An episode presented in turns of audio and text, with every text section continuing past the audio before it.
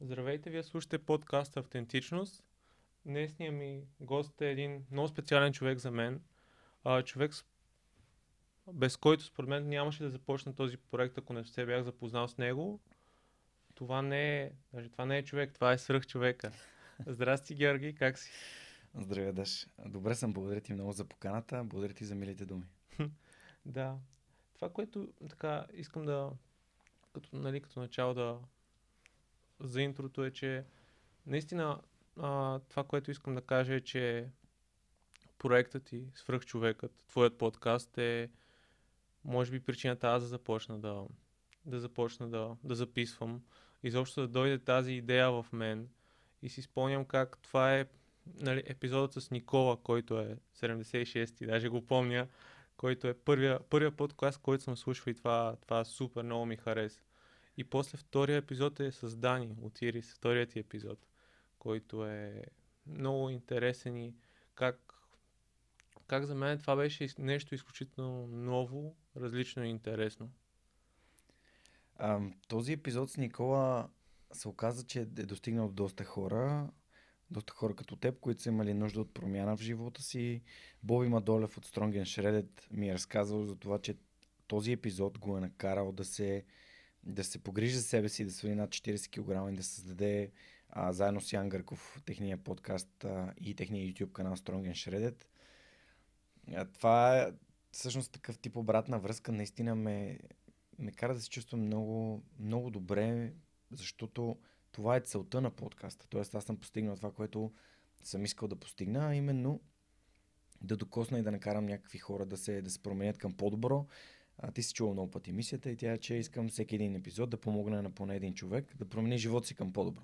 Как това нещо се случва и дали се случва сега веднага или не, за мен това не е от значение. Важното е, че така изпращам някаква храна за размисъл на хората, чрез, разбира се, чрез историите на моите гости. Затова бързам да кажа, че свръхчовекът всъщност са хората, които ми гостуват. Защото те показват чрез постиженията си, действията си, че могат да се постигнат много, много значими неща, не само в контекста на бизнеса, разбира се, изкуството, спорта и така нататък. И Дани Георгиев е едно такова много прекрасно изключение от факта, че 20 годишни не могат да стартират собствени компании. Човека е просто изключително отдаден и супер фокусиран. И много се радвам, че самият ти, забелязвайки в най-вероятно в моите гости тяхната проактивност, реши да, да създадеш нещо твое. Това е, за мен лично, това е пътят. Да кажеш, аз искам, аз мога, аз вярвам и а, аз го правя. Не аз говоря, че ще го правя, не аз говоря колко много си мечтая за него. Не можеш да си мечтаеш да имаш подкаст. Това е, това е безумно. Ти можеш да имаш подкаст след един час вече да имаш първия записан епизод. Просто казваш, аз, аз имам подкаст, аз го правя и вече оттам насетне как го правя по-добре и защо го правя, но може да не е твоето. Очевидно след като продължаваш да записваш, а, намираш стоеност в, в самия проект, което е нещо, което така, все пак подкастите са, как да кажа, е, те не са бизнес сам, сам по себе си, но ако аз не, харес, не обичах да ги правя в началото, както и ти не, нали, в момента очевидно влагаш много енергия, а нямаше да ги правим и нямаше да стигнем до никъде. А така че то си е и за нас самите. Да, аз мисля, че то е основно за допринасяш на общността, допринасяш mm. на хората около теб, но най-много допринасяш на себе си, защото първо ти за себе си, си така има го това вътрешното удовлетворение, че носиш принос към, към общността, към която ти принадлежиш. Така е, да. Ами, всъщност много хора напоследък се замислиха над две думи. Принос и въздействие. И, и, и това е хубаво, защото виждат, че работата като просто работа, смяна на, на време за пари, тя рядко има принос. Много малко хора работят по, по каузи, инициативи, като работа. И повечето, повечето хора към, към тези неща са доброволци. И те са доброволци именно защото в тези мисии виждат ам, удовлетвореност, виждат принос към, към хората, животните, средата, а, към, общо взето, към, към света. Но има и хора, които правят бизнеси по същия този въздействащ начин, а и сами, самия подкаст, нали, свърхчовека, ако го вземем, той се превръща в един такъв бизнес, който носи принос, но в основата е приноса, а не е бизнеса. И много е лесно да кажеш, сега тук ще продавам чорапи и, или картофи, или картофобелачки. И в един момент, ама аз нямам принос, чакай сега ще измисля как ще дарявам някаква част от процент, нали, процент от прихода, на, за да я съм много CSR. Нали. Да, Но идеята е това да, това да е основния така, двигател напред. Каква е твоята мисия? Какво искаш да направиш? На кого искаш да помогнеш? Аз бях обграден от изключително готини хора и исках да разкажа на всички за тях. И това беше причината, поради, кои, поради която аз започнах.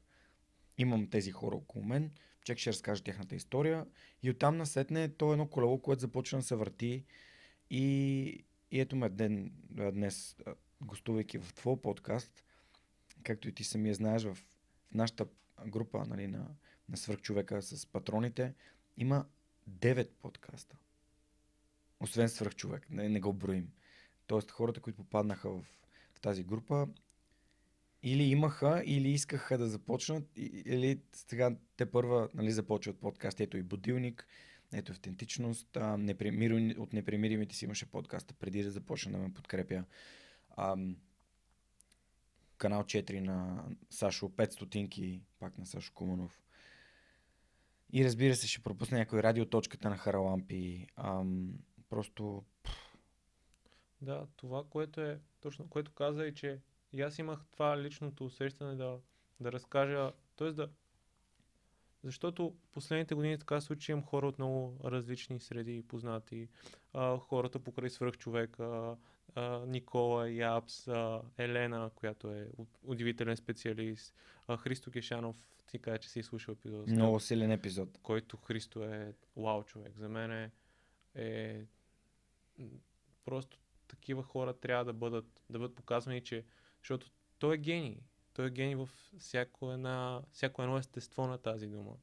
И аз се радвам, че съм имал честа с него да работя 6 месеца над някакви проекти, които са да видя този човек как мисли, което е което така, според мен, да ни помогне като общност да, да повдигнем самочувствието си, да покажем, че и ние можем, защото според мен каквото искаш, каквото искаш да правиш, първо трябва да си повярваш.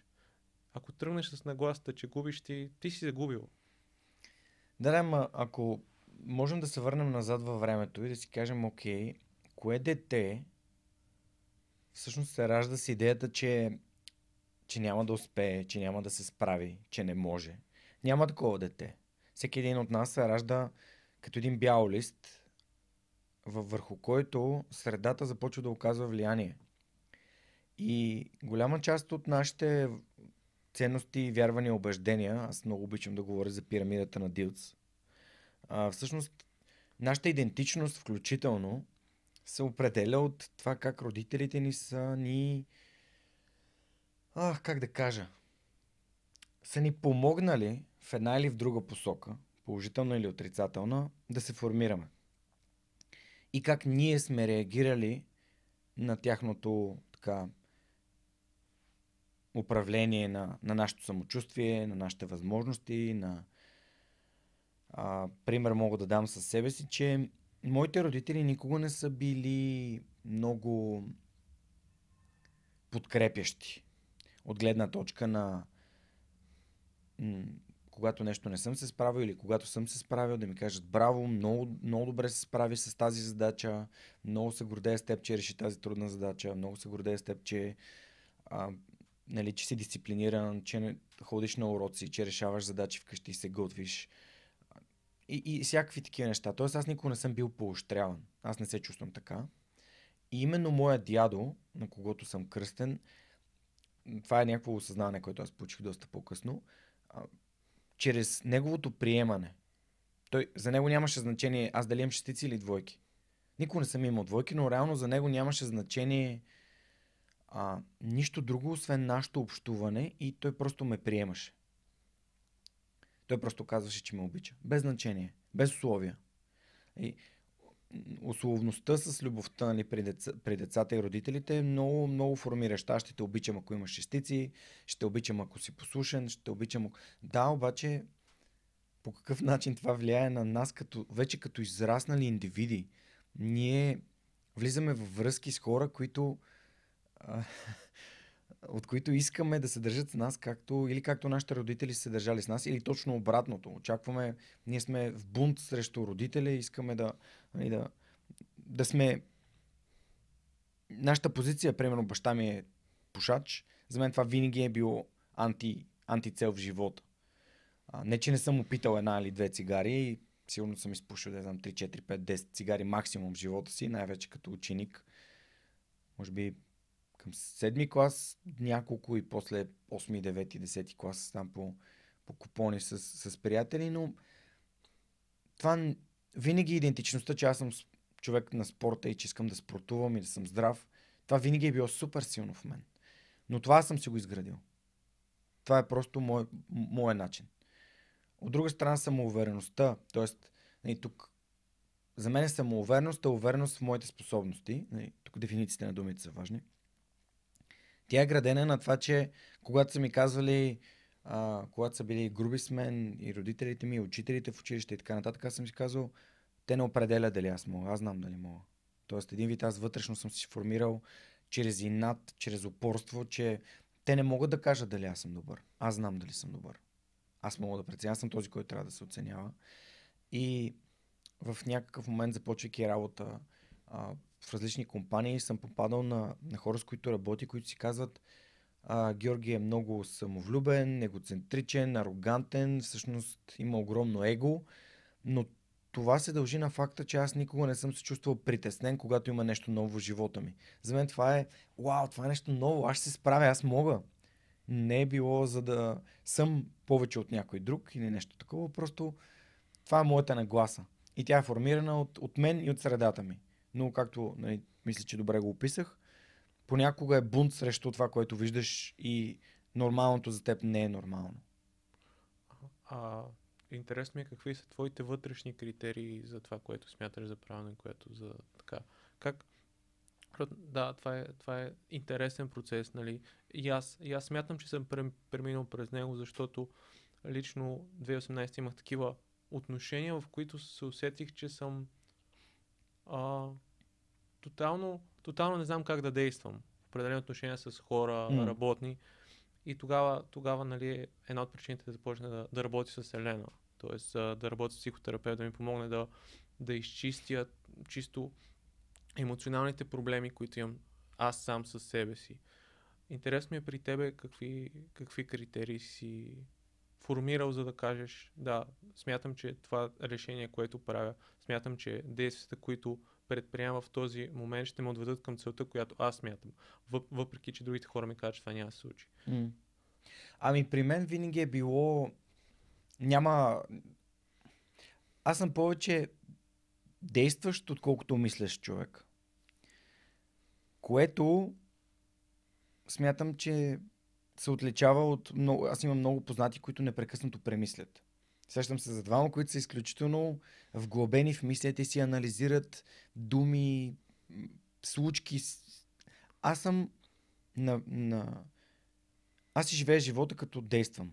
Тоест, има някакво предизвикателство, има някаква ситуация, аз трябва да взема решение, взимам решение и си казвам, дори да сгреша, и това е проба грешка. Дори да сгреша, аз ще науча нещо от това. Просто преди да имам тази осъзнатост, съм допускал грешки без да очаквам да науча нещо от тях. Може би съм го научал след втория, третия, четвъртия опит. А, но имало ситуации в живота ми, в които съм си казвал, аз не искам на никого да случи това, което тук що случи на мен. А, т.е. живея живота си по начин, по който аз не искам да причинявам на другите това, което не искам те на мен да ми причиняват. А, и обикновено това случва, когато някой ми причини нещо такова. И аз си казвам, окей, това никой, никой не би се чувствал хубаво, ако му се случи това. А, така че по-скоро мисля, че през проба грешка, познавайки себе си, тук според мен е важно хората да си дадат сметка, че не могат да вземат чужд начин на формиране на критерии. Единственото нещо, което могат да направят е да си кажат, окей, какъв съм аз? Как, как взимам решение аз? А, какви са моите критерии за, за справяне с някакви ситуации? Аз просто, просто излагам се на тази ситуация да, ме, да ми се случи. Поста... Просто влизам, скачам. А, и, хм, и разсъждавам после. Правя някакви неща, ако не са се получили, питам как мога да ги направя по-добре, търся начини. Да, ако ми е важно, ако не ми е важно, просто не ги правя пак. Да.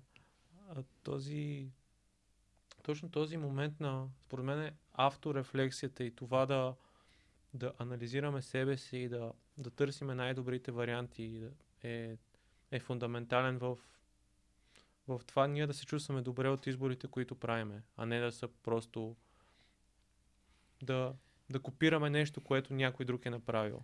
Ама ние това го правим за нас. Не знам хората как разсъждават, но аз разсъждавам последния начин. Моята цел в моя живот е аз да съм на първо място щастлив. За, за целта трябва да съм здрав. Трябва да имам качествени отношения с другите хора и с себе си, разбира се. И на първо място себе си, след това с другите хора. И а, след това да се опитам да помагам на другите хора и те да бъдат щастливи. И здрави и нещата, които те, за те имат нужда. Да, аз по-скоро бих се върнал на първото нещо, което mm. щастлив. И понеже наскоро изкарах транзакционен анализ, така първото ниво, и там има едно понятие замърсяване. Тоест, а, според мен тук е един от проблемите, че нещата, които са ни се случвали, а, до известна степен замърсяват това, което наистина е щастието за нас. Mm. И ние трябва да, да, да изчистиме да изчистиме слоевете от негативен опит, който се е натрупал, за да разберем наистина какво е, какво е това щастие. Ми, не знам, аз всъщност за мен щастието са някакви изключително простички неща. Някой ще си каже, за мен щастието е да обикалям света и да имам много пари и така нататък. Спомням си 2014 година за първи път си дадох сметка какво е щастието за мен. За мен щастието е спокойствие. И това е. Няма спокойствие с коктейл на плажа, на екзотичен остров и така нататък. За мен щастието е просто спокойствие. За мен, а спокойствието е това да живея живота така, както аз искам, без някой да ми вкара външен стрес. Тоест без някой да ме кара да правя неща, без някой да... А, да правя нещата, които аз искам, да имам свобода. Да имам свободата да ги правя така, както аз искам. Да. С хората, които аз искам. Да, според мен то, то това е в основата, че проектът ти е успешен, защото това е част от твоята идентичност. И то, то това, не е ли това смисъл? Да правиш неща, които са част от твоята идентичност или поне да търсиш своята идентичност, правейки нещо. Да, защото аз това го усещам, откакто, откакто започнах подкаста, аз ти го написах, това е на теб, че а, аз от доста години страдам от а, така емоционално хранене, хранителни разстройства и, и мисля, че това е точно, нали, ако се върнем в детството и това, което съм бил, по-скоро е, съм получил такива забрани да говоря до известна степен. Неща, които да не се изразявам. И сега е момента, в който се аз се изразявам и аз казвам това, което което е важно за мен, с хората, които са важни за мен, по начина по който аз искам да го правя. И тези неща си отиват, което е, което е супер готино. Ами, когато работим върху себе си и няма, според мен, може би са много малко нещата, които не можем да променим. Можем да променим абсолютно всичко и, и няма как да го променим без да го осъзнаем и никой не ти казва това, когато нали, порастваш, когато влизаш в взаимоотношения, някои стават токсични, ам, любовни драми, бизнес провали, загуба на, на близки хора и така нататък. Ти, ти, ти си ги преживяваш, ти си сформираш, понеже ние сме адаптивни същества, някакси си сформираш някаква котика, която те пази. Само, че тя тази котика, както те пази от лошите неща, така те пази от хубавите понякога. А, и аз също нали, ходя на терапевт. За жалост нямам как да ходя при Елена, защото е да. е майката на Неда. А Неда е моята приятелка, но а, първоначално аз исках да си намеря специалист, който занимава с транзакционен анализ, но тъй като Неда превежда всички обучения, и няма как да стане. Това в терапията много ми харесва, че има този така тези граници на терапията. Аз не мога да работя с теб, ако познавам твой близък човек и аз не мога, примерно, моят терапевт не може да вземе мой близък приятел, с когото да работи и така нататък. Което много ми харесва. Тоест целта не е просто да вземам тук едни хора и да, нали, да генерирам някакви приходи. Това са хора, които наистина искат да помогнат и, и знаят какви са принципите, които не трябва да прекрачват. А, но когато общувам с Елена, когато общувам, той и бащата на Неда също занимава с терапия, а, той занимава с семейни констелации и много често лектор на Академия за родители. Срещайки се с това семейство, и Неда и, и нейните родители, аз за първи път в живота си общувах с хора, които имат някакво много високо ниво на емоционална интелигентност и желание да разберат преди да бъдат разбрани, както каза Кови. И това ми направи толкова силно впечатление. Тъй като аз през целия си живот съм си мислил, че мога да намеря жена, с която да, с която да общувам. И, и, и е трудно. Защото, както ние с теб сме имали трудности, така и момичетата, жените, също или партньорите, от който какъвто и да е пол, са имали трудности. И сега, когато ти не си осъзнат чисто за, за емоционалните, емоционалния багаж, който си влачиш, а, и другия човек не е, нали, това става, много трудно става напасване. Защото всеки си има негови си особености. Но с Неда това беше толкова. Това е просто втория човек в живота ми, който наистина се почувствах, все едно просто ме приема. Без значение. Просто започнахме да си говорим, усещах спокойствието, разбирателството, желанието на някой да ме, да ме изслуша и да разбере какво имам предвид, а не само какво казвам и да се хваща за думите.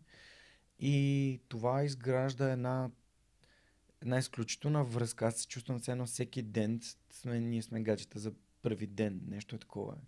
Много е, много е странно.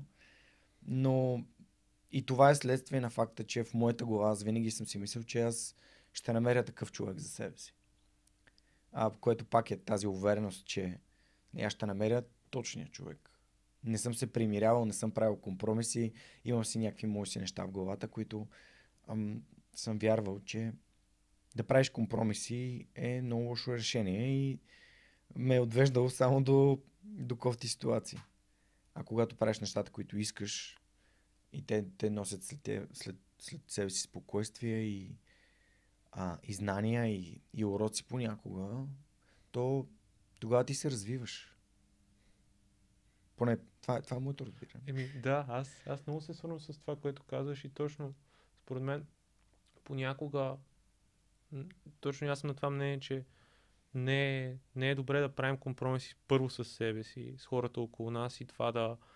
Защото, да, може, може да има нали, временен дискомфорт, ако не направиш компромис, ако, ако останеш сам за определено време, защото смяташ, че не си намерил правилния човек до теб. Или че че търсиш нещата, с които искаш да се занимаваш, но, но ги търсиш и работиш върху тях, не просто да си мислиш в главата, аз търся и да, защото това е супер важно. И и това е, че са тези, про мен това е точно та болката от растежа, нали, когато тренираш а, в залата точно, все едно мускула, вълкната се разкъсват, за да пораснат. То е същото. Обаче ако не отидеш да тренираш, няма как да порасне нещо. Да, то всъщност има как, но времето, за което ще получиш прогрес е много по-голямо. Нали, тоест ти можеш да си мислиш, че ам, се развиваш, но може да се развиваш много по-бързи скорости. И това го разбрах, когато започнах аз да тренирам 2013 година, че най-бързият начин да увеличиш кривата на учене и да я насочиш нагоре а, е когато си, когато работиш с специалист. А, дали това е треньор, дали това е ментор или е някой друг, на когото плащаш, за да ти даде своите знания, умения и да те научи как да адаптираш своята личност към тях и така да се развиш по-бързо. А, и ето ме тук. И 5 години по-късно. 7, 7 години по-късно. Гъти. Как върви времето.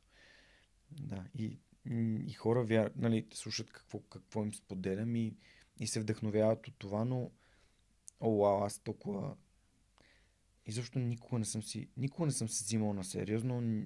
Мисля, че никога няма и да се взема на сериозно. В смисъл такъв, да, да обяснявам колко много знам. Аз, аз те първа започвам да уча и този менталитет на човек, който има какво да научи, има какво да научи, има толкова неща, които мога да науча, винаги ми е помагал. И вярвам, че ще продължава да ми помага.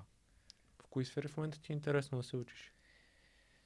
Еми на първо място ми е много интересно да развивам себе си. И с моят терапевт си говорим за много неща, които аз самия имам като, като ограничения, като емоционални така м- багажи, които трябва да, да разбера как да, да ги носи така, че да ми е по-леко. А, и това беше общественото признание, т.е. да търсиш признание извън себе си, после а, страхове, разочарование на другите. Всъщност това ми на мен ми е най-големия страх да разочаровам другите. А, и много бързо си поставям такива морални оценки за неща, които всъщност ми са изключително силни такива вътрешни ограничения. А на второ място бих казал, че казах, че се приемам за спортна личност. Затова бразилското джуджицу много ми помага в момента. Тъй като това е боен спорт, това е бойно изкуство, което аз никога не съм приемал в живота си и винаги съм си мислил, че е за агресивни хора, за някакви побойници там, гамени. Но всъщност се оказа преди две години, когато започнах, че в този спорт има супер много уважение, адски много смирение. Просто не е възможно да имаш его в този спорт, преди да си стигнал на някакви много така високи нива, където смирението ти идва, когато, примерно, се състезаваш с някой такъв, примерно, ти си черен клан и отсреща идва някой, който е competitive black belt, човек, който ходи по световни състезания и, и ти сипва веднага. Нали? Просто седно чувстваш се, но ти не, нищо не разбираш от това. Но още не съм на това ниво и самия факт, че всяка сутрин започвам деня си с страдание, нали, смирение. Страдание на какво на черта смирение, защото когато хората те, те набият, образно казано, и като ти покажат, като те доминират, че са по-технични от теб, че са по-силни от теб, че ам, пътят ти не е пред, не си близо до финала, т.е. ти те първи имаш много неща да учиш, си кажеш, хубаво, какво пък толкова лошо може да случи в моя ден, Нямам, нямам никакви проблеми. Аз оцелях тия да. час и половина. Вече ме душиха няколко пъти днеска. Да, удушиха ме няколко пъти, заключиха ме, а, направиха ми а, хилес, а, взеха ми гърба, аз бях, чувствах се супер безпомощен. Какво, какво по-лошо нещо от това може да случи през деня? Ти, ти просто си започнал с една нагласа, че ти си погрижил за себе си ментално и физически, защото все пак не си се отказал в тренировката, не си си тръгнал, отишъл си ам, и утре ще отидеш пак. Дори имах такава, такава, такава случка миналата седмица доста силна, в която аз буквално си тръгвам от тренировката и съм такъв аз съм жалък, тренирам от две години и нищо, нищо не се получава. И си казвам, има ли смисъл да идвам утре пак? Има ли, има ли смисъл да, да продължаваме? Тук има хора на няколко месеца, които просто ми стъжняват ми живота и си казах, утре ще реша. И на другия ден, като звън на телефона, бях такъв, ми, да, трябва да отида на тренировка просто. Няма значение какво е, се е случило вчера. За мен най-важното нещо е да стана, с изтупам и да продължа. Да, то, то това, може би сравнението с другите понякога ни много ни отдалечава Винаги. От, от, от, нашия, от нашия си успех, защото то е най-важно. Винаги ни отдалечава. Сравнението с другите е сигурно най-лошото нещо, което може да се случи с, с с вътрешния ни диалог. Просто да си говорим за нали, социалните мрежи много вече толкова много хиперболизират това, че другият има винаги ще намери някой от твоя кръг с приятели, който има деня на живота си точно в този ден. И той ще бъде на някъде на лодка в морето или на, на, на ски или... И вместо да, да си кажеш, е, искам и аз там, виж го, той е колко успешен, има деца, кажи си, аз вървя по моя път, много се радвам за този човек. Той го заслужава. Той заслужава да бъде там. Той е положил усилия а, и това е неговата награда. И аз ще, и аз ще се погрижа такива награди да има и пред мен. А за жалост не е лесно, естествено, ако всичко беше лесно, всички щехме да имаме плочки, да, да сме милионери и така нататък. Но тук смятам, че осъзнатостта, че ти имаш деца или че имаш добра кариера, че хората те ценят, че имаш страхотно семейство, че имаш собствен дом пък. Нали, има много неща, които ние имаме, другите нямат. И те всъщност биха завиждали на нас за тях но не е нужно да се сравняваме с тях. Всеки си има неговите неща. Всеки, обичам да казвам, че а, това, което работи в една сфера на нашия живот, като м- инструменти, техники, нагласа, ще работи във всяка една друга.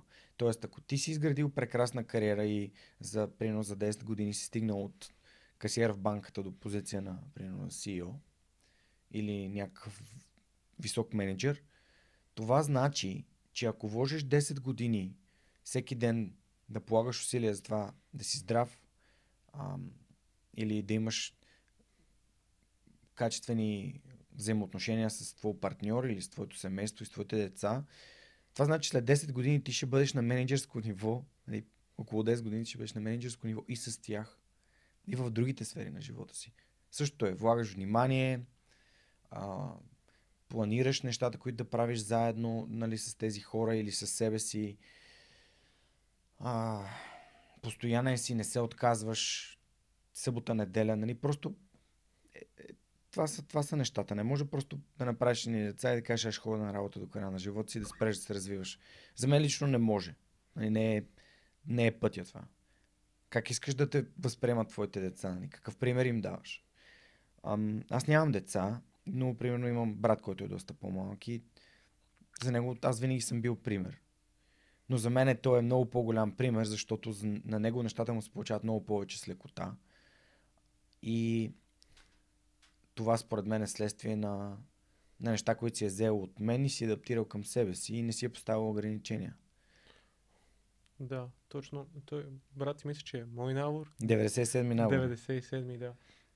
И точно едно от, едно от нещата, което си мислех преди да започнем да си говорим е, според мен едно от нещата, които изпускаме в цялото си общество е, че точно този модел на приемственост. Тоест, ако си успял в нещо, подай на ръка на този зад теб, за да може и той да се качи и той да качи някой след него. Ами това е предай нататък, да. Когато имаш неща, давай на другите, за да могат те да дават на, на хората след тях и така да всъщност да се развиваме. Ам, не знам поради каква причина хората в България, и не само в България, но тук, тук се забелязва доста силно. Знаеш ли каква случка имах тази сутрин? Отивам към Орлов мост и приближавам Орлов мост, идвайки от националния стадион, всъщност от страната на, на Парка на свободата, на паметника на съветската армия, който е. И идва 9-4 от Софийски и прави десен завой по Евой Георгиев и виждам майка с дете. И детето тича пред майка си, може би 6-7 годишно детенце, на пешеходната пътека. То е зелено, колите по Цареградско завива, 9-4 тръгва да завива. И виждам как 9-4 тръгва да завива. Жената и детенцето са на, кажи речи, на една трета на пешеходната пътека. Детето върви пред майка си, те не са за ръка. То, то си върви и изведнъж виждам рейса, който завиви към той ще спре. Обаче той не спира. И, и майката се просяга и дърпаш, дърпа дъщеря си и автобуса минава пред тях. Тоест те вече са почти на средата на пешеходната пътека на Иво Георгиев и на ам, и, и автобус идва от Цариградско. Той не спря. Той не спря. И аз всъщност бях какво по дяволите се случва? Това е човек, който трябва да вози 200 души в този автобус през целия ден щеш да бусне малко дете и майка му на пешеходна пътека пред мен. Праз... Днеска е неделя. София е празна. И... Да, движат се някакви коли, обаче не е като през седмицата. За къде бърза този човек? И какво трябва да му се е случило, за да... Няма как да не ги е видял. Няма как да не ги е видял. Да. А просто нали, то, неговата работа е цял ден да шофира. Нашите очи хващат движение. Той просто захожда е така. Той има огромен, огромен прозорец пред себе си. Няма как да не ги е видял. И, и, и просто разсъждавам на това, че понякога сме толкова овълчени. Седно, ам, не искаме не искаме да как да се изразя по-меко. Не искаме да помогнем на другите, защото нещо лошо случва за нас и си казваме... И той аз... го заслужава. И той заслужава да му е гадно. Да. Най-малко като не е важно да съм сам в трамвая, не, сам съм в трамвая, пак ще се бутам, нали? Не е важно на мен да ми е добре, да навуте да му е зле. Защо искаме на другите хора да им е зле? Защо им кривим чистачките? Защо им драскаме колите? И, да, те са взели някакво решение, това може да не е окей, okay, но ние нямаме право да сме съдници. Имаме право да помагаме на другите да живеем едно в по-хубаво общество.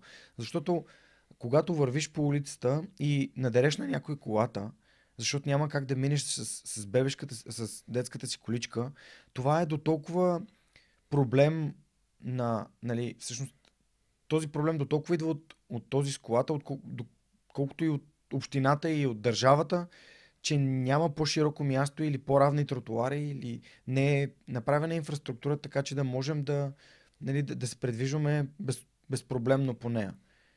И сега утре ние си купуваме кола, паркираме някъде, защото бързаме и се връщаме и я намираме на, на, надраскана. И то това... И си казваме, окей, и аз ще продължа да драскам коли. И това всъщност око за око зъб за зъб и това никога не свършва. Агресията никога не свършва. Тя само ескалира. Тя става повече и повече и повече. Имах една такава ситуация. На 25 декември се събуждам и намирам колата ми с чупена чистачка и с чупено огледало. И я паркирам на тогава пред вкъщи на ски пазара на Юнак.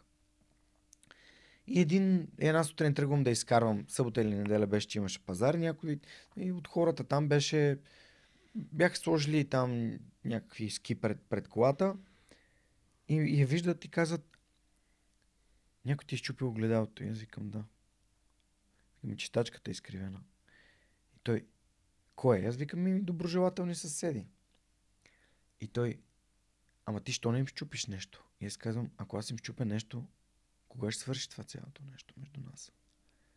Защото аз ще кажа, окей, сега ще му щупя стъклото той след това ще знае, окей, аз щупих нали, на тази кола. Нали, той няма да знае, че съм аз, но реално а, тя, тая ескалация ще започне да, да, да намесва и дори и външни хора. Да. И той ме погледна и аз му казах, виж, аз нямам право да чупя нищо, което не е мое.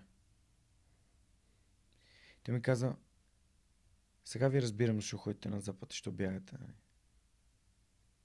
Защо просто искате да се дистанцирате от, от от това нещо. Ми, може би е така, може би не, може би пък искаме да се върнем от Запад и да, да пренесем този прием, модела на приемане, на човеколюбие, на подкрепа. Аз в Англия, като отидох да живея 2008 година, си представях една държава, в която има много, а, нали, много тъмнокожи, много хора от Азия, много хора от а, Близки изтоки, от, от арабските страни. И това наистина беше така.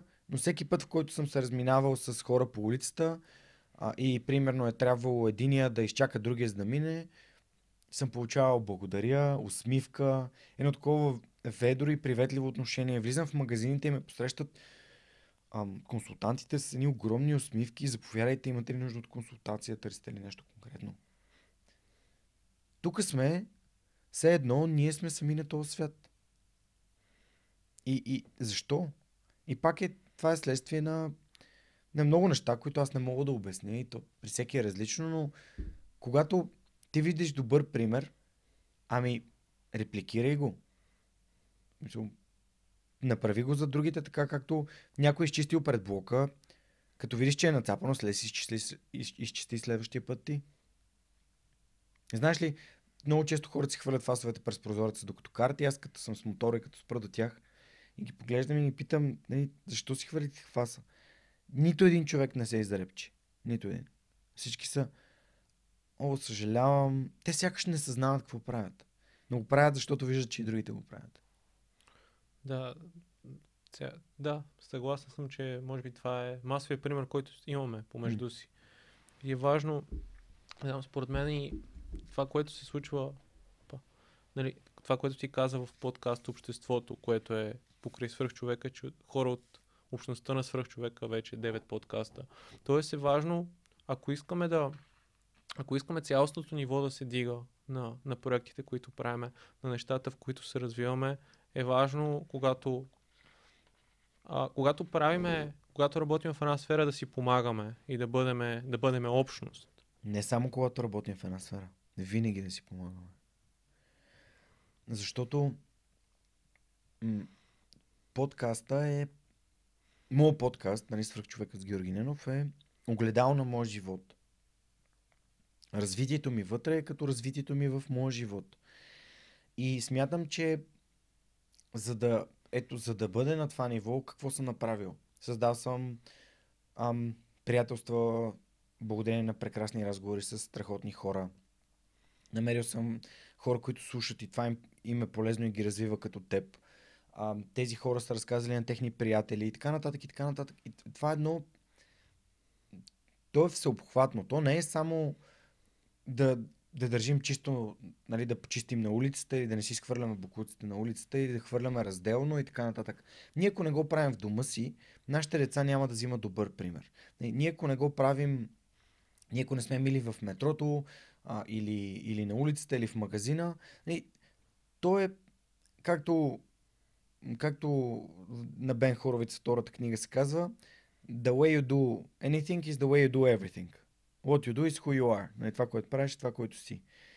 И ти се правиш на много голям чистофайник и всъщност това се изблизано, обаче си хвърляш букуците на улицата и а, фасовете по улиците, докато ходиш и а, примерно, забелязва ли си на спирките хората, като се качват в автобуса, как си хвърлят фасовете, да. точно в последния момент преди да се качат. И това значи, те, го, те ги пускат на улицата, на тротуара. А на спирката винаги има кошчета за буклук. На спирките винаги има кошчета за буклук. Този човек не може да ме убедиш, че той е много осъзнат на тема чистота и че е някакъв прекрасен. Защото м- така от тях блести. Защото това показва ниска култура, ниско възпитание и отношението като цяло ако ти си добър човек, искаш да помагаш, без значение дали а, ще ходиш да доброволстваш, да, раз, да в приют за домашни животни, или да събираш капачки, или да, да чистиш, или да събираш разделно, или да почистиш парковете. Няма значение. Ти си добър човек и ти помагаш на всички, когато можеш. Нали? Просто, просто помагаш. И това е смисъла. Просто да си помагаме по принцип. Ти знаеш, че в нашата група ние си говорим за хората, които нямат работа и си търсят работа, се опитваме да им помогнем да си намерят. Ето Наско, да си да. намери работа в София. Това е супер яко. Да, а, хората минават през трудни моменти от гледна точка на, на семейството, на, на връзки, взаимоотношения. Просто живота е такъв. Той ни изпраща, както казва, както е написано на цар Соломон на пръстена, this too shall pass, нали? Това ще мине. Всяко нещо ще мине. И доброто ще мине, и лошото ще мине. Само, че когато има лошо и когато имаш приятели и хора, които могат да те подкрепят и които могат да застанат до теб и могат да ти кажат, виж, ам, аз мога да те свържа с този, този, този човек. Виж, говори с тях. Те могат да намерят някакво решение за твоята ситуация. Или доста често хората ме питат за терапевт. Казвам, мога да свържа с този, с този, с този терапевт. Може да говориш и да видиш кой е твоя. Тоест, всичко е да си помагаме по принцип. Нали, да няма да си помагаме за Хикс, да. а да си помагаме по принцип, защото тя помощта е, тя дори само като енергия и като нагласа пак е помощ. Да знаеш, че някой му пука за тебе, някой, примерно аз докато, докато не да беше болна, аз получих доста съобщения от хора, които не познават. В смисъл, не сме общували, не сме супер близки. Как сте, как е Неда, ти как си. Първи път, втори път, трети път. И съответно, когато аз разбера, че някой е болен, искам да постъпя така. Имаш ли нужда от нещо? Да ти донесем храна. А, Нелката, която ни помага също и е много добра приятелка на нея, да няколко пъти идва да ни носи хранителни продукти вкъщи, за да не излизаме, за да не излагаме другите на риск. А, ти ако си добър човек и искаш да, да живееш с добри хора, просто правиш добрини. Това е. Толкова е просто. И ако не можеш да правиш добри, значи нещо в живота ти куца или не, общу, не общуваш с правилната среда. Най-вероятно, да. Най-вероятно средата със сигурност има, има голяма роля. Огромна роля има. И, и това, което ми изкача е как, как аз реално се запознах с тебе. Аз, аз бях, а, аз ти бях станал Patreon и в един ден ти просто ми писа, което беше много странно за мен и ме, наистина ме накара да се, аз да се почувствам добре. И после с нещата, които се случвали, например, когато си спом... не се сещам за конкретен пример, но когато имам нужда от някаква помощ, от някой човек и ти познаваш, просто ми правиш чата и кажеш, тук помогни на Георги, нали? И аз си спомням как просто това вече го имам като модел и а, Сашо, който сега е с вас на бразилското жицо, mm-hmm. живо жицо, как аз направих същото и беше някакво. Как се почувства? Супер. И то това е предай нататък. Това е това, което ти каза преди малко. Нали? Да направиш нещо за някого и той да го направи за някой друг. Това, това, е, това е великото, защото Сашо Киречев дойде тук в студиото, той, той е патрон на подкаста, ам, защото той се занимава с акустика и с а, всъщност акустични помещения и стаи. И, и неговата обратна връзка, че това е абсолютно достатъчно за, целите, които имаме, е супер. Мисля, това на мен беше адски полезно. Той отдели от времето си да дойде да ме консултира и да каже да, супер е, няма и мукета и всичко е абсолютно достатъчно. Няма нужда да, леп, да облепеш стените с а, а, шумоизолираща пяна и така нататък. И от тук насетне, а всъщност съм сигурен, че когато на, и на него му се случи нещо и каже, абе тук има един епизод на свръхчовека или тук има нещо, което искам да ти споделя и той ще започне да го предава нататък. И то става като една пирамида на добрината. В смисъл, ти помагаш на двама души след тебе, те помагат на още двама души и, и, и, и това се разраства. Аз съм ти писал просто, защото ако ти вярваш в човека, искаш да, го, да ме подкрепиш в това, което правя, мен и целият екип, то аз трябва да имам отношение с тебе. Ти трябва да знаеш, че аз ценя нещата, които правиш.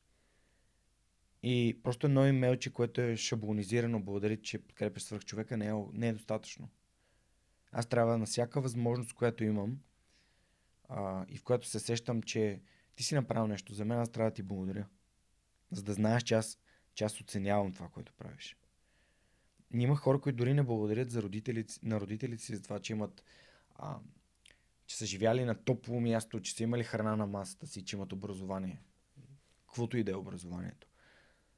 Нищо не е даденост на този свят. Утре тия хора може да ги няма и ако ти не си им благодарил и не си им показал, че ги уважаваш и ги обичаш и цениш техните саможертви, защото всяко нещо, според мен, в този свят е, а, има цена.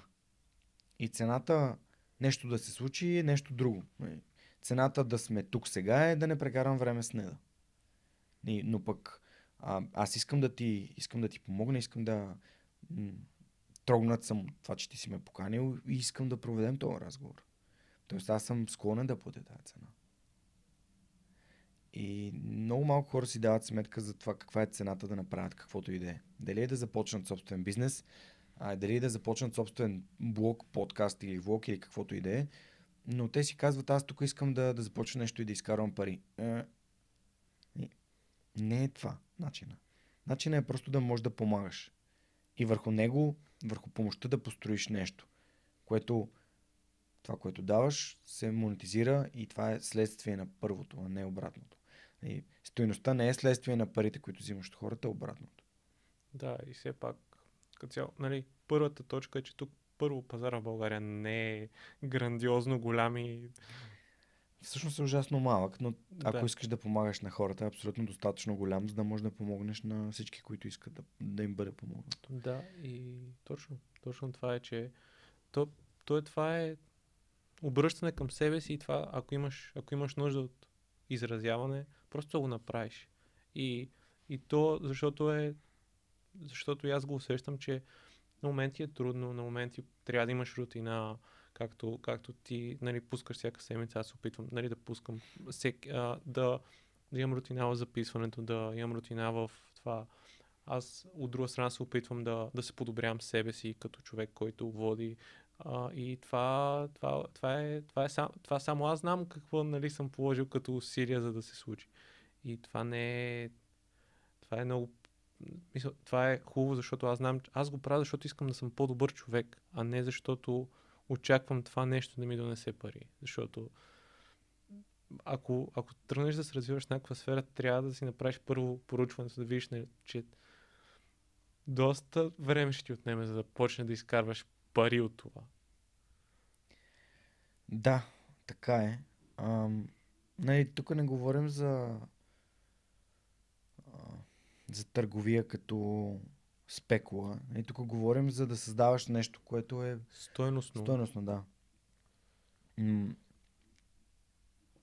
аз пробвах да правя дропшипинг бизнес, всъщност той не ми, не ми носеше нищо. А, просто много е готино да виждаш как правиш някакви продажби, знаеш, че това нещо, всяка продажбичка е някаква, някакви парички, които идват към теб. Обаче, какво е въздействието? В смисъл, И на кого? На, на кого въздействаш по положителен начин? И в един момент си казах, това не е за мен. Това няма... По никакъв начин не отговаря на моите ценности. А за моите ценности е просто да помагам на, да помагам на другите и да се опита това нещо чрез ам, тая помощ да, да се превърне в нещо устойчиво, така че да имам и екип в момента. И екипа на свръхчовек аз започнах с Радо. Радо всъщност е човека, благодарение на когото има, има свръхчовек. И това е човека, на който се обадих и му казах, искам да правя подкаст, може ли да ми помогнеш, защото ти продуцираш музика и си много по-наясно от мен. Той каза да. Радо вече 4 години и половина прави нали, аудиото на всеки един нов епизод. Всеки един нов епизод напълно безплатно. Ам, после покрай софтони, преди софтони се появи Нелката, за която разказах малко по-рано, която започна да ми помага да правим шаблони на, на, нови, на цитатите на гостите.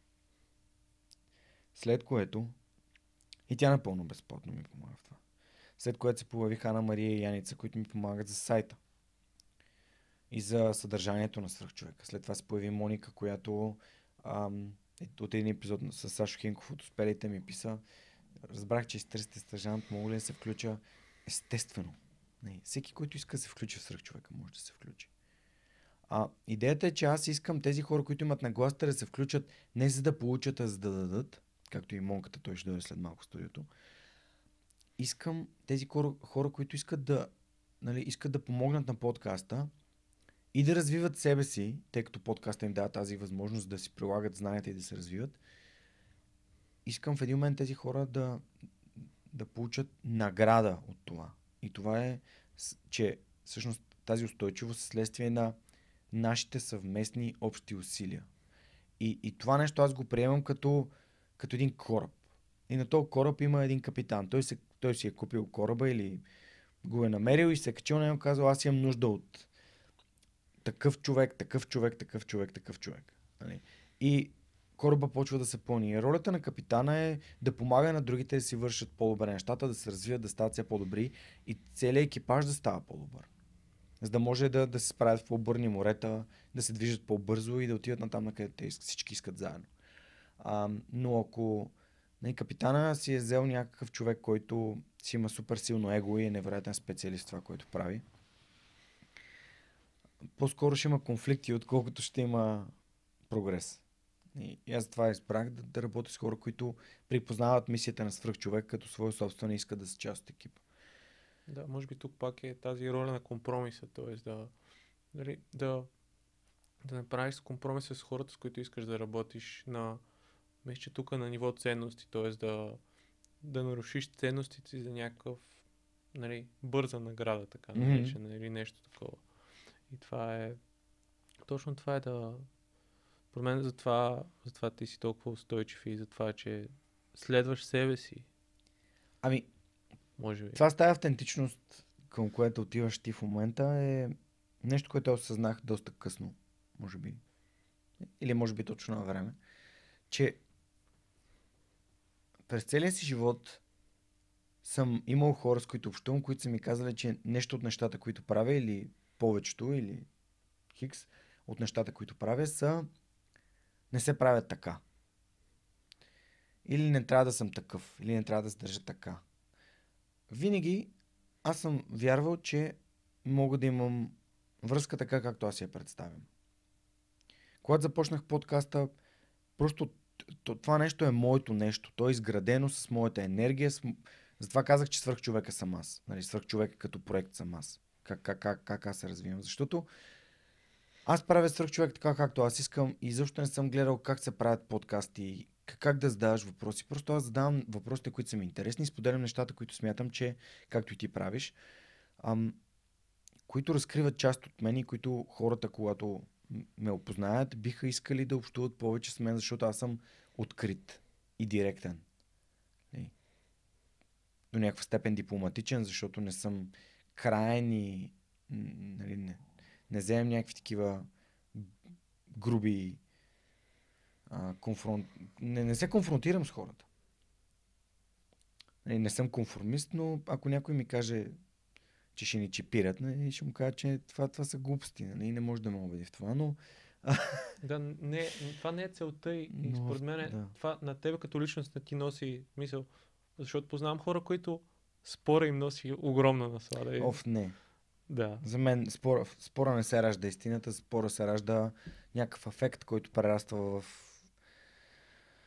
загуба на някакви отношения и на някаква енергия. За мен е спора е безмислен.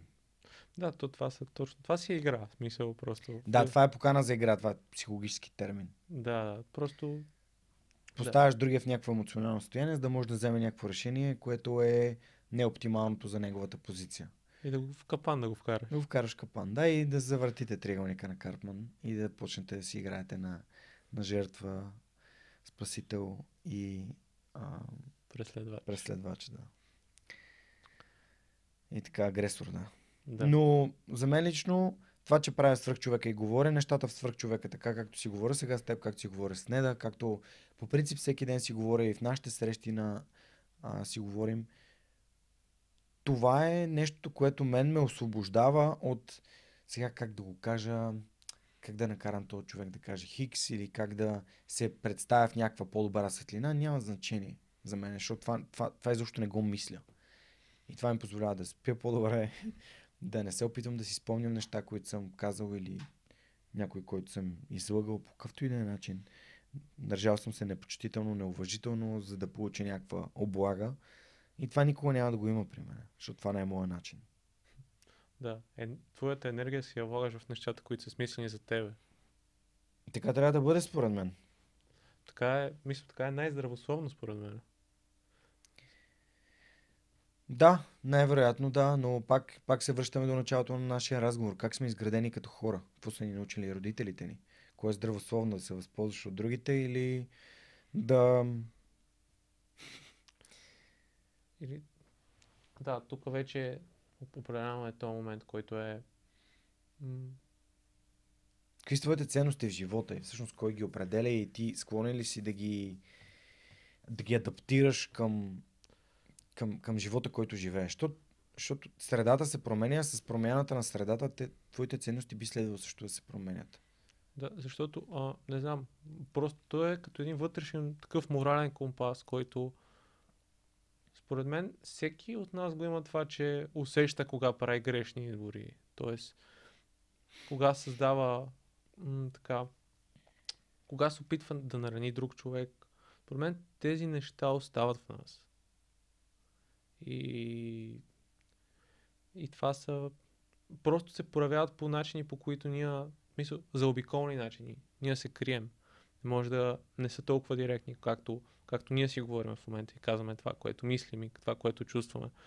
Тези неща те, те атакуват по много, много неясни начини. И то затова, доколко съм чел, повечето от заболяванията имат, а, се изразят чрез някаква психосоматика. Тоест, тялото ти показва, че нещо не е окей. Okay. И, и ти казва човек, трябва да променим нещо, защото аз не се чувствам окей от ситуацията, в която се намираме в момента. Е, да, ама ние рядко имаме осъзнатостта да си кажем, окей, тялото ни изпраща сигнал, че нещо не е наред. Ние си мислим, че това си е нормално състояние, адаптираме се към това и почваме да си увеличаваме стреса и пак да си адаптираме към увеличение стрес и така, докато не изгърмим. Да. И можем, можем да изгърмим по много начини. Тук преди няколко дни на, на същото място, на което сме седнали, си говорих с Милена Георгиева, доцент доктор Милена Георгиева. И тя всъщност разказа за, много беше интересно, като разказваше за това, че всъщност в храносмилателния тракт а, има голяма част от нервната ни система работи с това така наречения gut feeling на английски. И това усещане в стомаха, свиването, това притеснение и интуиция, всъщност не е случайно, че там се активира. И така го, така го усещаме и чувстваме.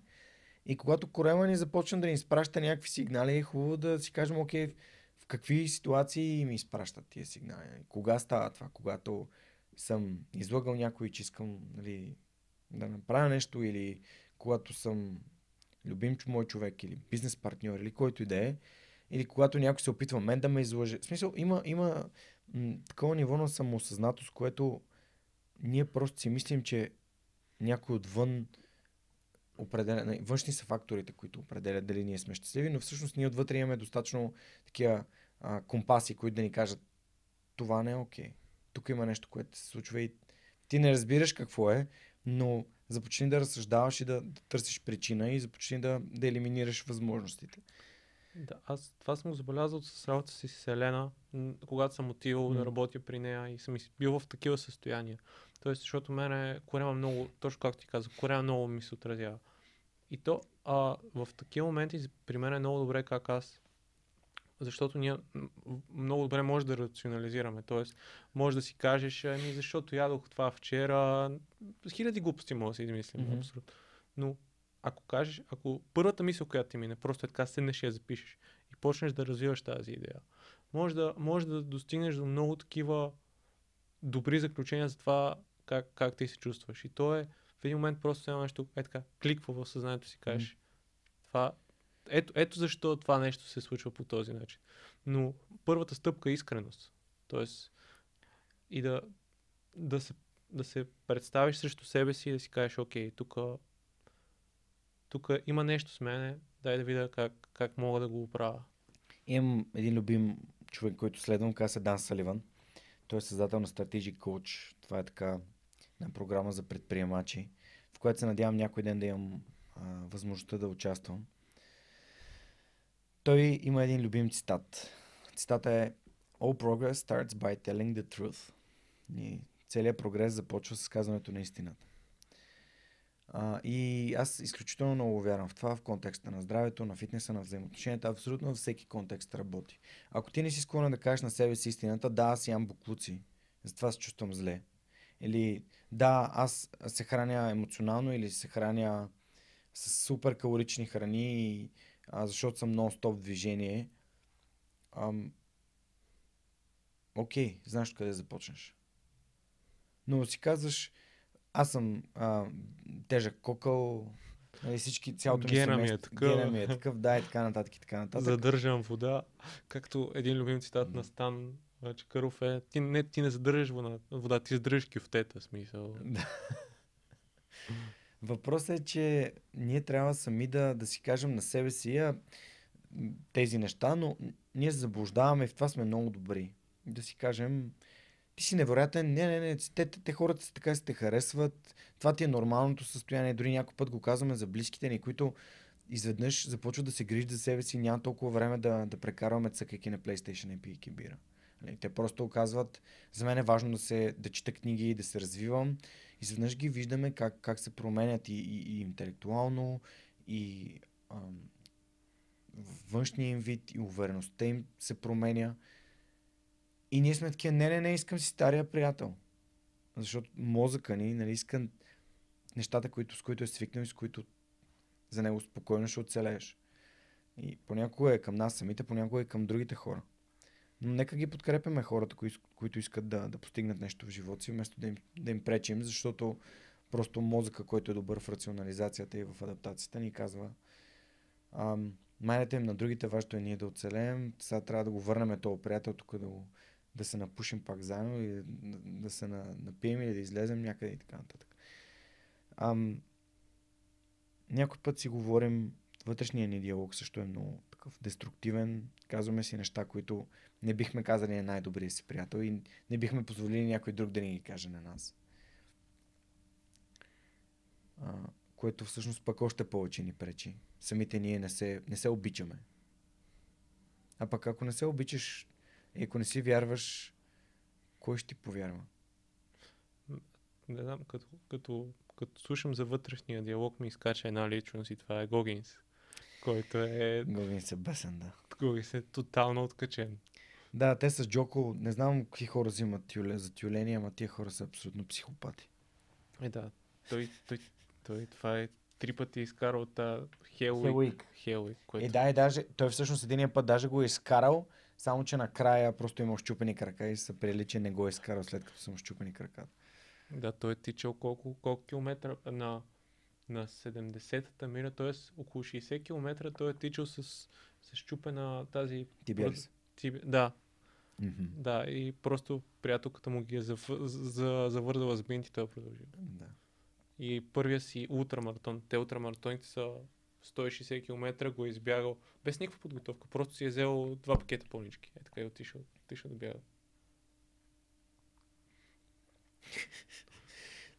Гогин е скандален как той преди това е бил изключително дебел. Любимата ми история е как а, работата му е била да обикаля с някакъв камион и да пръска срещу хлебарки. И, и е намерил някакво гнездо, някакви хлебарки в някакъв ресторант. Ама някакво огромно и, и си казал, майната му, не искам да го правя. Това е зарязал. Зарязал праскачки, всичко там, майната му. Нали, това, само в Америка може да се случи. И, и си тръгнал, казал, това няма да го правя повече и почнал там да, да бяга всеки ден и за много време свалил някакви супер много килограми. Да, за да може за, за тюлените Да може да влезе в, да, да, той, силинга за тюлените. Да. Той Джо Роган каза, че това е първият човек, който мисъл, то Гогинс го посреща в, студи, в студиото и Джо Роган влиза и просто гледа как Гогинс прави лицеви коремни а, да. и кофички. и да. да, то Джо Роган в старото студио имаше фитнес, защото беше в гаража. Да. Но сега всички се местят в Тексас, защото в Калифорния са много високи данъци. да. да дойдат в България. Или друго на, друго на Гогинс е като поставяше световния рекорд за набиранията. След третия. И той поставят му 10 и той започна просто да псува човека, който е при него. А, как, в смисъл, че е пуси и такива неща. Mm. И беше, беше скандално. А да, ще искам да преминем към една следваща тема, която знам, че ти е интересна и на тебе, NBA. Mm. Как, как ти започна да, да следиш играта? Um,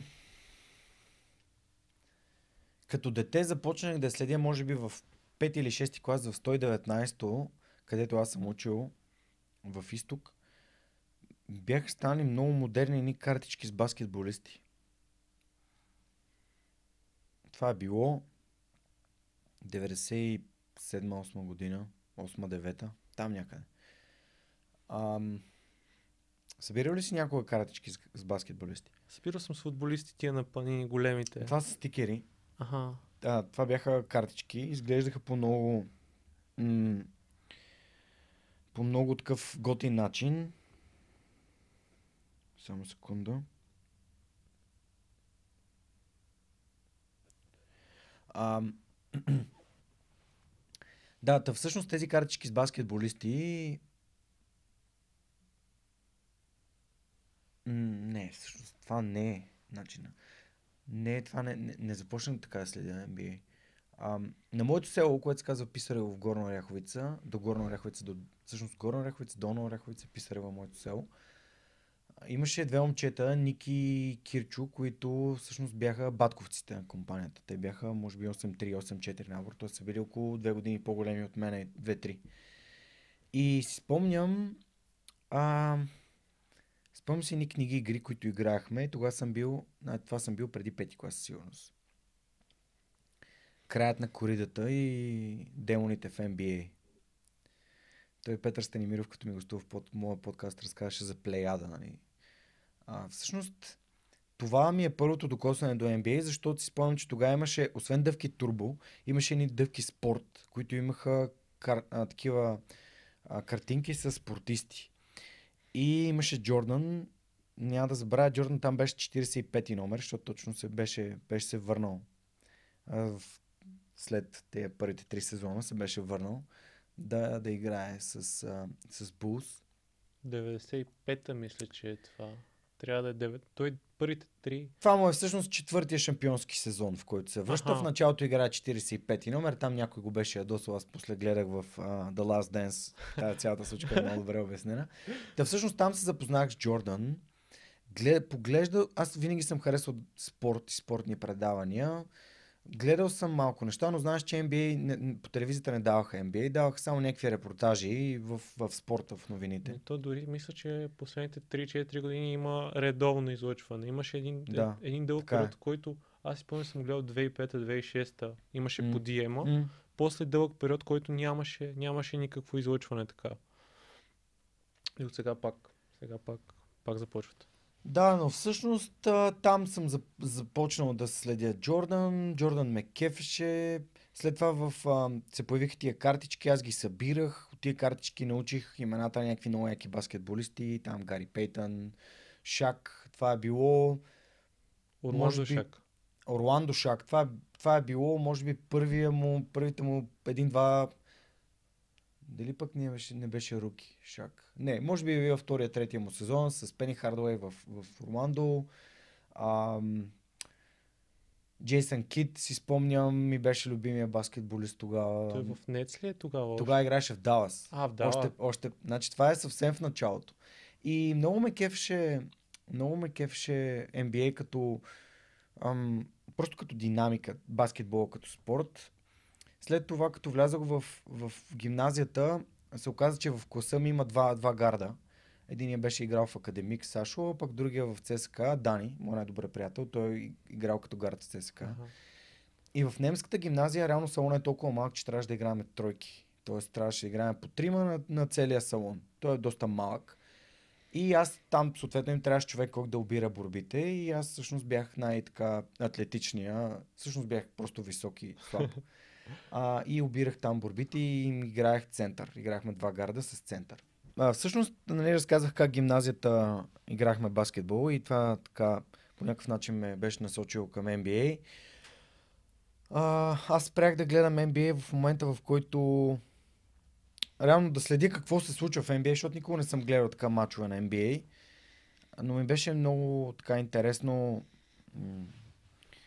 господството на Лейкърс. И в момента, в който там Далас и след това Спърс, нали, станаха Дет... Шам- А, Детройт.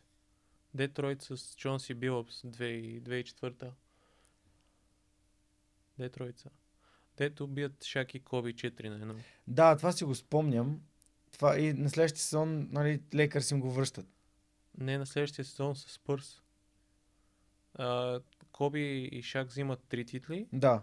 А, после Детройт, после Сан Антонио, после, после мисля, че е Майами. Шак взима титул с Майами. Да, нещо такова беше. Да, няма. Някъде там след, ле- след, след времето на Лейкърс спрях да, спрях да следя NBA. Много ми беше станало скучно и еднообразно.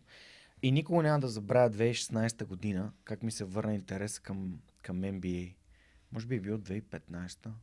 Може би е било 2015.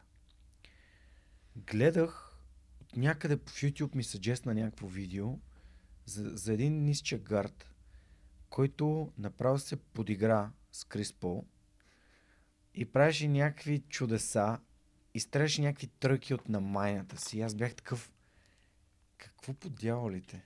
Буквално какво по дяволите, какво виждам? Защото бях свикнал с Тим Дънкън и с а, Дейвид Робинсън и с някакви такива хора, които играят някакъв баскетбол, който може да е изключително правилен, но на мен не ми беше никак красив. И изведнъж виждам някакъв отбор, който е скандален. И просто стреля и вкарва някакви невероятни точки от всякъде. И след това 2016, нали, на следващия сезон Golden State взеха първата си. Не, това е 2015, Две- взеха първата си, първата си титул. Да, да. В този сезон взеха първата си титул. Аз бях такъв. Wait, what? На, на следващ, следващата година а, паднаха от Кавс. да, и паднаха като водеха 3 на 1. Да, с сезон, който е 73 Да. победи. Да, да, това, че победиха рекорда на Булс, за мен беше невероятно. Аз бях такъв. Аз виждам историята и, и, и ги следях с огромен интерес. Всяка сутрин се събуждам и, и гледам нали, репортажи от NBA, гледам как са минали мачовете. Те имаха някакъв стрик от типа на 28 на 0, 25 или 28 на 0. Първите им почти 30 мача бяха без загуба. И всички, всички ми беше ясно, че ще стават то, този сезон ще е забележителен. И нещо, което изключително много ме подразни, аз, аз по принцип харесвам Леброн, много ми харесва, харесва ми като менталитет, но много го асоциирам с Кристиано Роналдо. Тоест, този сезон ми доказа, че на мен лично, нали, че когато не можеш да станеш шампион с Кавс и при 3 на 1, когато те бие настоящия шампион, просто едно така може да, може да изключиш най-важния им защитник и съответно така да ги, нали, да ги, да ги сломиш. Това си го дала ли тогава или... за- Не с, с Дреймън Грин. А, Когато Шак прескочи Дреймън, който по принцип би трябвало да е нали, защ... а, не Шак, а, ам, Леброн прескочи Дреймънд и това беше, това според мен трябваше да е, това е такъв ам, флегрант мгм, да. И, и, и Дреймънд такъв стана и нали, почна да, той е малко палячо, нали, но Е, всъщност Дремът си има славата за... Има си, да, така е, но егати те го изключиха за най-важните матчове от финалите на NBA. И съответно Кавс обърнаха. Ми- Обърнаха, обърнаха цялата серия. Според мен, а, от една страна... От 3 е- на 1. От една страна и а, смисъл самата асоциация направи така, че този финал да, да продължи. За, а, искат да държат динамиката. Така е, да, но не, естествено му, трябва да кажа, че може би предишния сезон Кавс бяха, бяха по-силни, само че се контузи Кайри, което е факт. Еми, те и Кайри и Кевин Лъв се контузваха в тия финали. и Беше. Да, така е. И може би пък съдбата така го върна на, на Кавс. След това мисля, че а, Golden State доказаха с две последователни титли и то не защото не, само взеха Кейди да играе при тях, Кевин Дюрант, но всъщност ам, Golden, Golden State играеха най-добрия баскетбол. Просто играеха най-добрия баскетбол. Те влязоха в... Дори миналата година в финалите, когато паднаха от Раптърс, ам, всъщност те бяха 16 на 0. Мисля, че да. Да, нямаха. Нямаха загубен, нямаха загубен матч и, а, и, и в този финал с Раптърс, нали, в- с Рокет се контузи Къ, Къри се контузи, след това с Раптърс се, се контузиха и, и Клей, а, и, и Кейди, и те вече, смисъл, те, те, те просто огазнаха.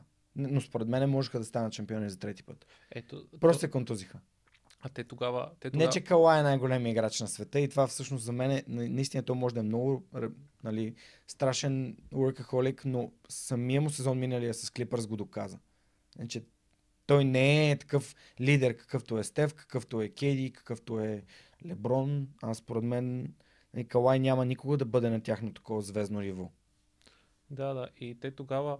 Те, Golden State, започнаха сезона с Демаркъс Къзънс, А, да, Къзанс, да. Стеф, Клей, Дреймонд и Кевин Дюар петица. Да, това, да, е, да, да. това е All-Star петица от всякъде. Да, то, да, така е. Той е Hall of Fame петица всъщност. Нали, в смисъл толкова са добри. И, и за мен лично това е най- най-силният отбор, който съм виждал комплектован. Имаш, имаш трима души, които могат да стрелят брутално, пл- плюс Демаркас, който също може да стреля. За, момент, за, мен, за мен в момента най-добрият център в лигата е, е Йокич. Да. Защото аз, аз харесвам така раз, раздвижена игра. А, много се кефя на, много се кефя на Жокера. Просто а, от него и от Лука очаквам чудеса. Наистина, буквално очаквам чудеса и с огромен кеф следя в момента Далас, защото харесвам и Кейпи, супер много го харесвам. Още на Draft Night, знаеш ли на този Draft Night 2015 година бях в Нью Йорк. Бях командирован в Нью Йорк и, с, и си бях навил такъв часовника да, да гледам драфта в NBA на живо в Нью Йорк бях. Не, не съм бил на, в, а, в, залата. Мисля, че тогава не си спомням дали беше и в Нью Йорк самия драфт, но си спомням как избраха KP. Аз имах един, едно такова усещане за него, че наистина е страхотен играч. Просто виждайки от репортажите и стрелбите му и, и всъщност той е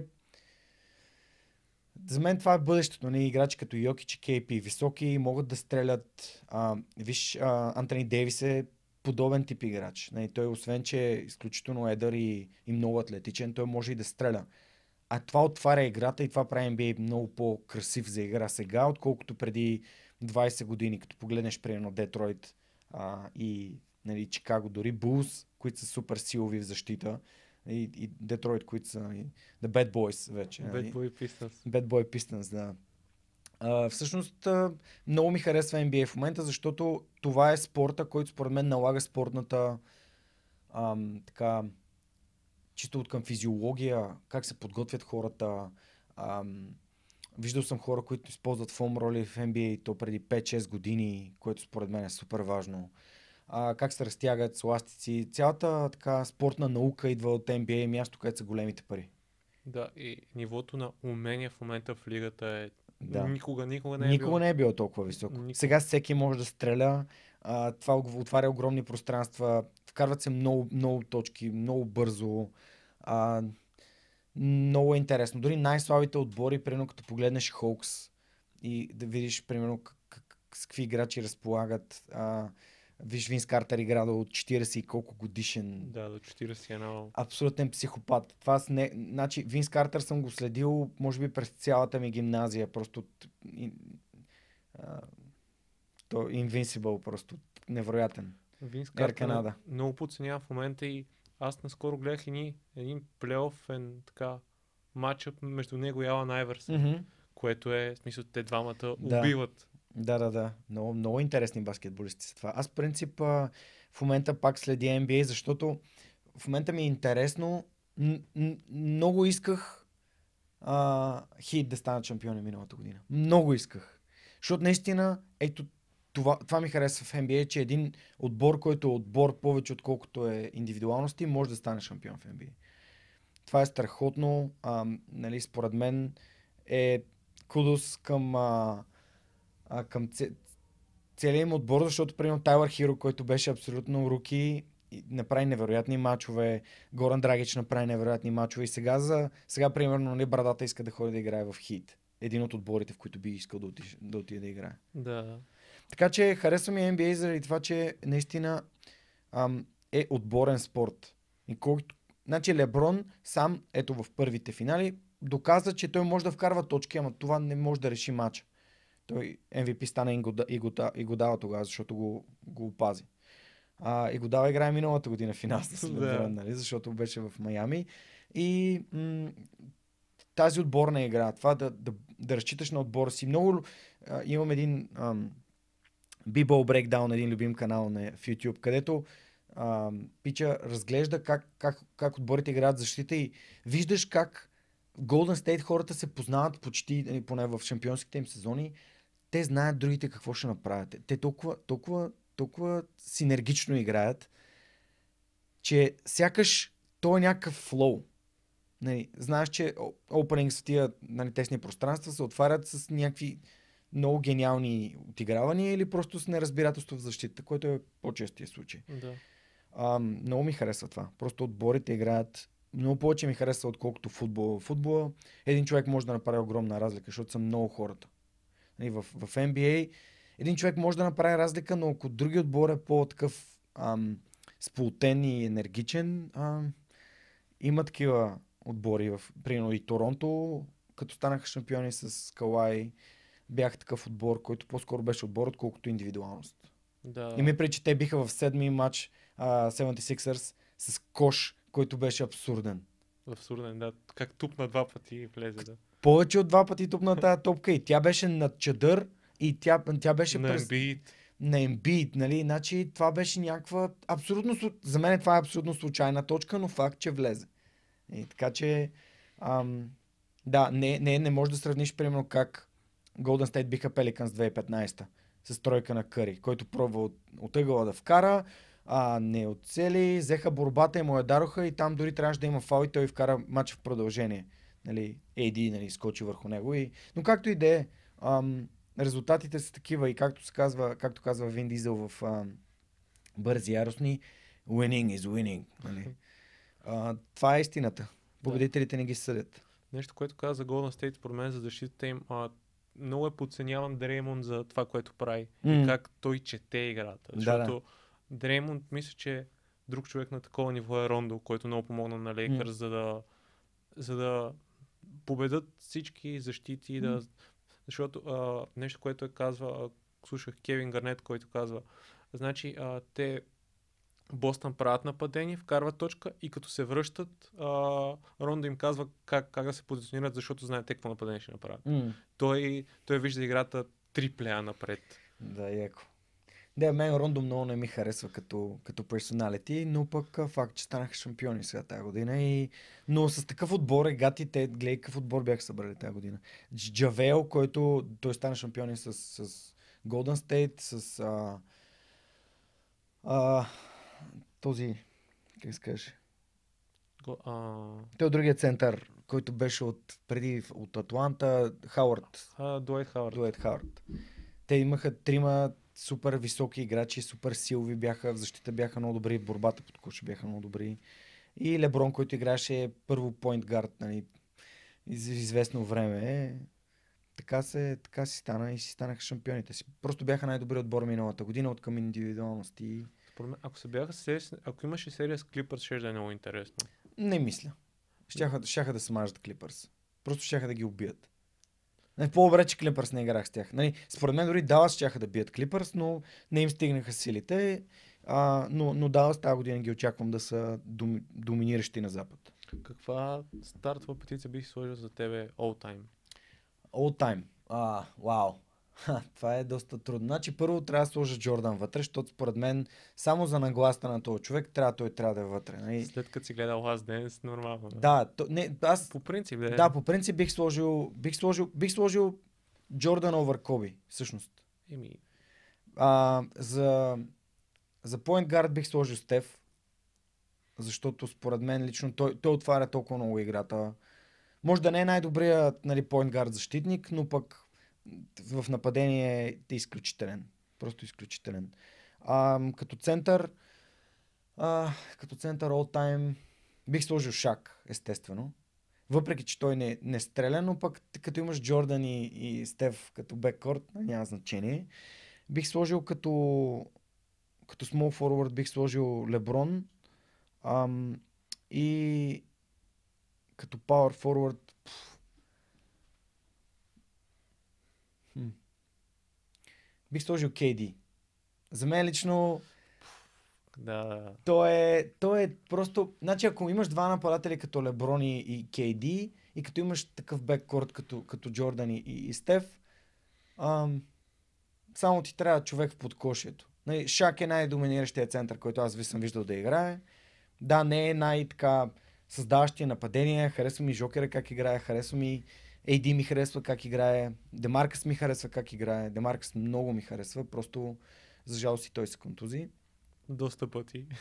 Еми няма, ти като си толкова голям. А, Янис по-скоро не съм му фен, защото според мен много му упростен баскетбол и то се видя как а, с, а, с зона те го, те го спират. В плейофите го раз... Раз, разбиха го в плейофите Да. просто. Той в редовния сезон, да, може да пробива и да прави точките, но... Да, ама в плейофите имаш 7 мача.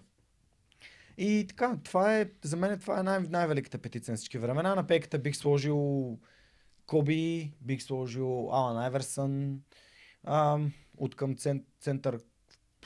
Кой бих сложил в център? Аз не харесвах Дейвид Робинсън всъщност, така че не би го, не би го сложил в центъра него на пейката. Спърсни са твоите хора. Не, спърс не са моите хора, да.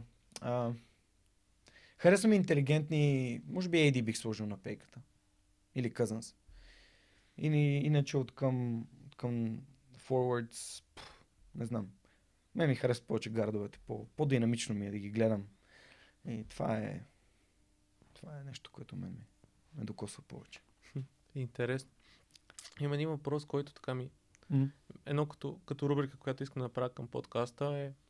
А, би ли ми казал пет човека, с които би прекарал деня си, които не познаваш, такива личности, от които нали, са в историята или сега М. хора, които смяташ за... че може да научиш много от тях. А, могат да са мъртви хора. Може. А първият човек, който ще сложа е дядо ми.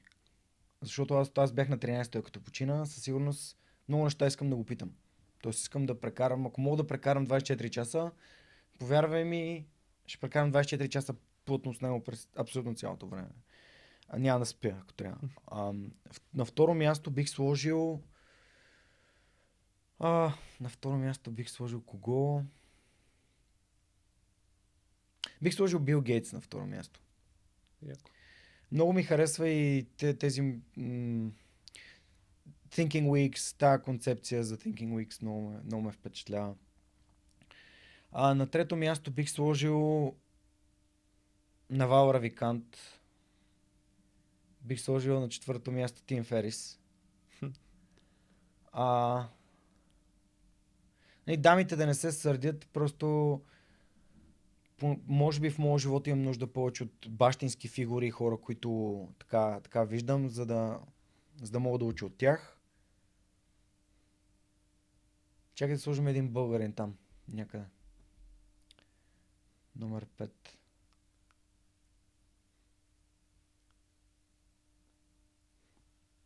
Може би... Може би някой от Телерик. Може би Васко. Не съм сигурен дали Васко, нали, Зарко, Бойко или Христо, но е някой от тях. Защото най-значимите успехи нали, на българския бизнес са създадени от тях. Поне на този етап. А, нали, продажбата на Телерик на Прогрес. А, бих, да, бих прекарал един ден с, с тях. А, сещам се за още някой. А, сещ, сещам се за Пенчо Семов. Много би ми било интересно да, да пътувам назад във времето и да, да прекарам един ден с Пенчо Семов, за да го видя как разсъждава. Аз, като каза Пенчо Семов, сетих за книгата на Иво Кунев и просто съм... Невероятно, нали? А, всеки, всеки българин е, е нужно да, да изслуша тази книга. Факт. Забраните история на България с урока за лидерство. Трябва да, трябва да я слушате. Няма я в- за четене, тя е само аудиокнига. Да, в Storytel имам, аз там я, там Да. слушах и е супер книга. Да. Какво смяташ, че тези хора ще ти допренесат всеки по, по-отделно? Ами, пф, не знам. Просто смятам, че виждам в тях потенциал да, да, да науча много неща и а, не мога да... Наистина не знам какво. Те повечето неща, които аз ще науча от тях, са свързани с моето разбиране за света и с моите знания умения, но никога не знаеш какви се не можеш да предположиш. Може да са най-простите неща на света, но Навал Равикант адски ме впечатли в, с гостуването му в... А... Може би бих добавил и Питър Тил там някъде. А, в гостуването ми при, при Тим Ферис. А Тим Ферис просто защото общува с толкова много яки хора и смятам, че и един от най-яките комплименти, които съм получавал е, че съм българския Тим Ферис, нали?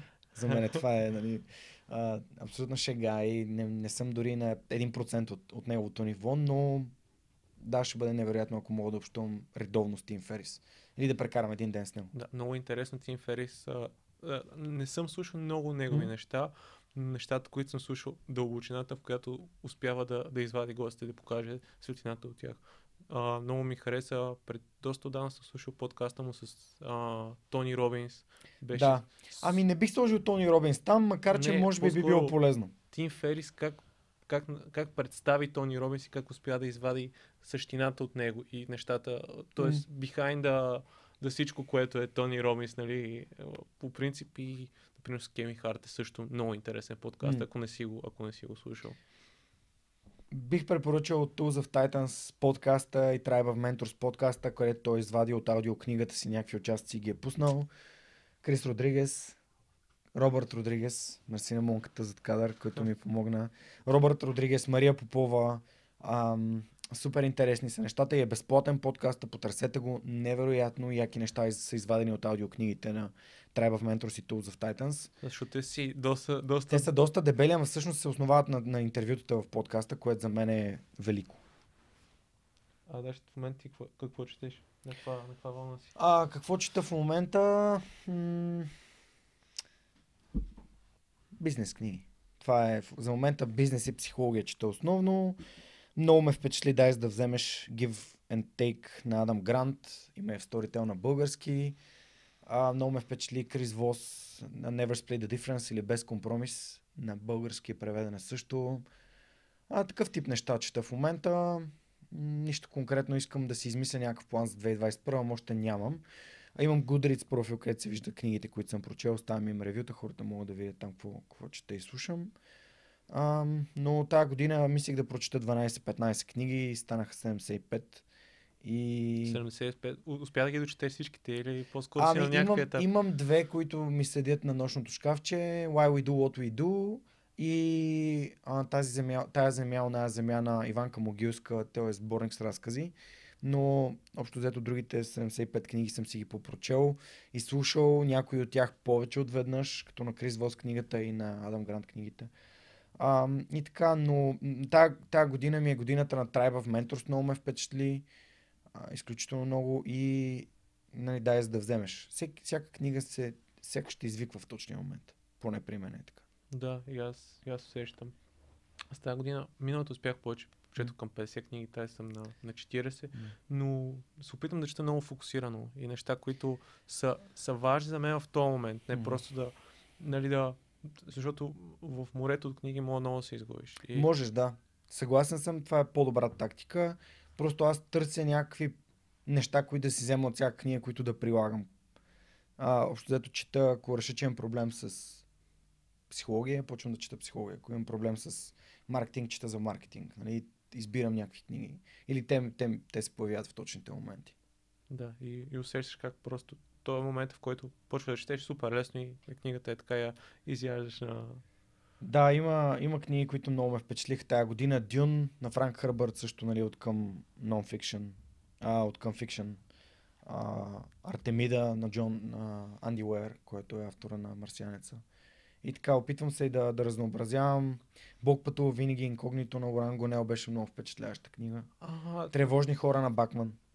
Бог пътува, мисля, че е, тя има в Storytel и започва с а, във Франция или където Да, е? точно а, така. Аз За- си почнах нея, между другото, и да. Слушай, слушай. Ще ти хареса. Да, яко. Супер. А Даш, имаш ли още въпроси? Не, много ти благодаря за отделеното време, Даш. И... Е, за мен беше удоволствие. Даже си мисля, че с едно те първа започваме в този разговор. Винаги съм на разположение, ако, ако ти имаш въпроси или някои от твоите слушатели, продължавай да правиш нещата, в които вярваш, които ти носят удоволствие и удовлетворение. Сигурен съм, че това е полезно на хората. А много ти благодаря за, за това, че така с Ирина си поговори и за това, че успяхте да, да помогнете и създанието на меката стая в Ловеч. Това според мен е супер важно. Психологията е много важна тема и трябва повече хора да говорят за нея, защото менталното здраве и физическото те са тясно свързани. И ако нямаме едно от двете, нещата не са добре. Трябва, трябва да имаме, трябва да имаме двете неща трябва да, се, да, да са приоритизирани в нашия живот, да сме спокойни, да контролираме, управляваме, осъзнаваме емоциите си и съответно да се грижим за нашето тяло. Физически, за да може да, да бъдем едни по-щастливи и осъзнати хора.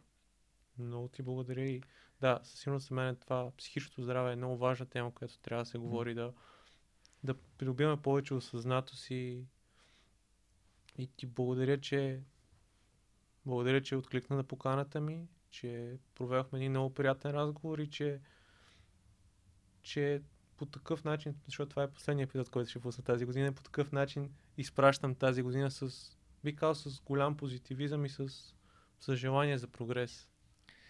Ами нагласта за успех е много важна и не спирай да, да, не спирай да, да полагаш усилията, които зависят от теб, за да може да виждаш резултатите, техните резултати, а, които се, те се отвояват с, в някакъв период от време. В смисъл, те не идват веднага, но неминуемо идват, когато си постоянен. Така че, както ще, ще използвам един цитат за финал на епизода, и то е No hurry, no pause, slow is smooth, smooth is fast. Благодаря на, на Жорката, че провяхме този разговор. Благодаря на хората, които са стигнали до тук и са изслушали и приятно посрещане на 2021. Chao, chao. Chao.